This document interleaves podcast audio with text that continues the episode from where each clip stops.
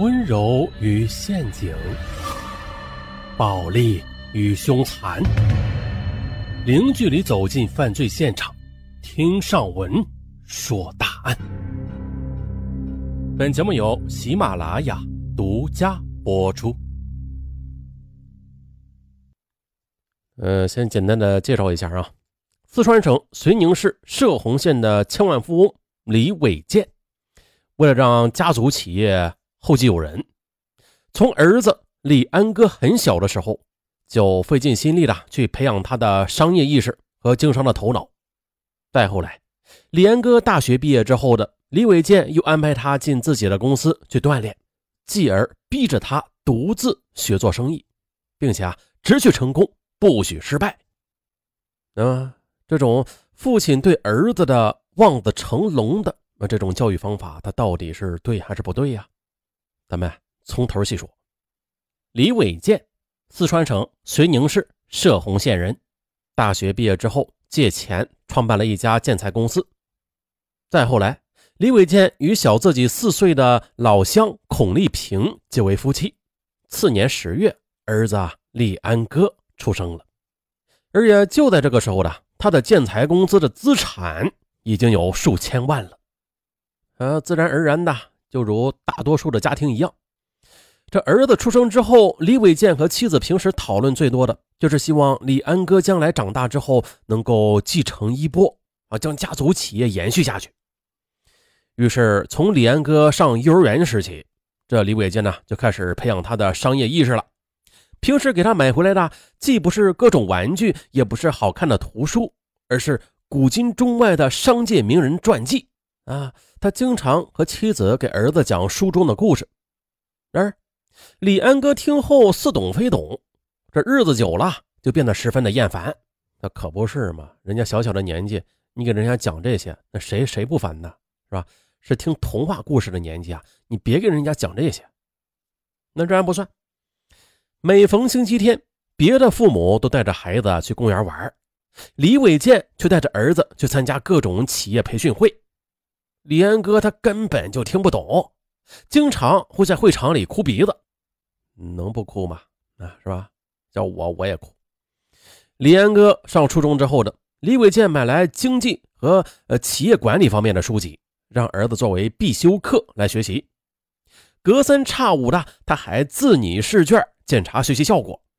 如果儿子李安哥做的不及格，他就会板起面孔来骂儿子那个什么没有财商。哈哈，将来难以继承家业。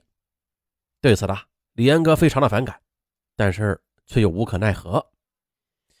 而更令李安哥头疼的是，他上了高中之后的这学习任务本来就很繁重，但是父亲却仍然逼着他呃照学不误，而且买回来的这种垃圾书啊，那是更多了。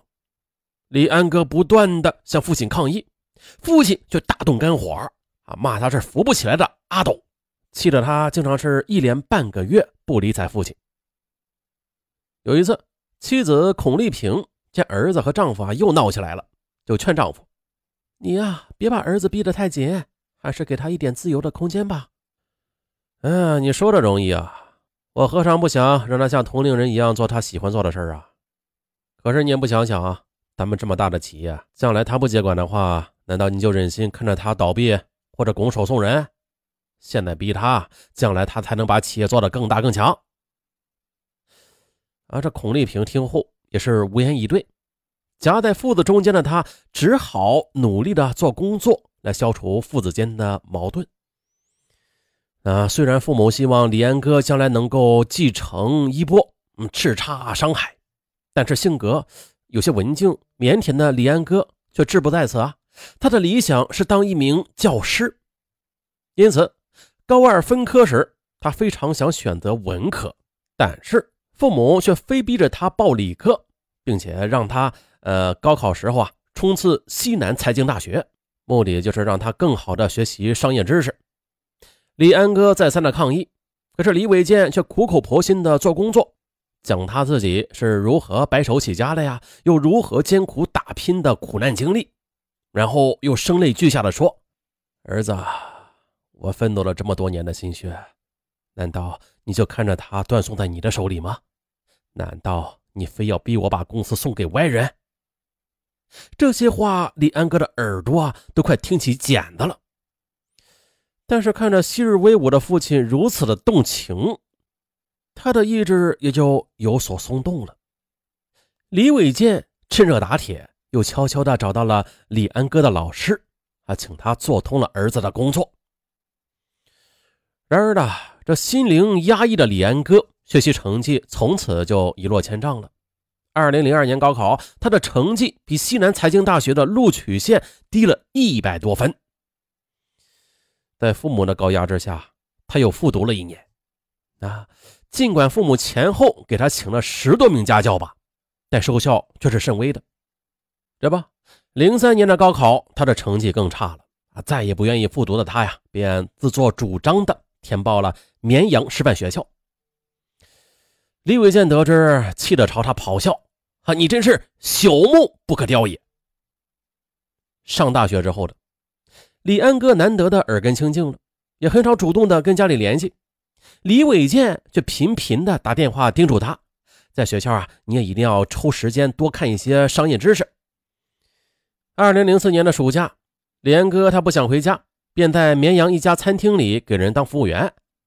李伟健得知之后，便和妻子连夜驾车赶到了绵阳，要拉他回家。他呢，则生气的抗议道：“你们一天到晚只会逼着我做不愿意做的事儿，啊，那个家让我感到很累，我不想回去。”可是父母硬是啊，把他给拽上了车。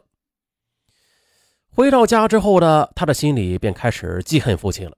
无精打采的他，除了应付父亲布置的家庭作业，就是沉迷于网络之中，以玩游戏来发泄心中的怨气。开学后的他，索性关闭手机。不再跟家里联系了，就这样呢，在与父母的抗争之中的李安哥度过了大学时光。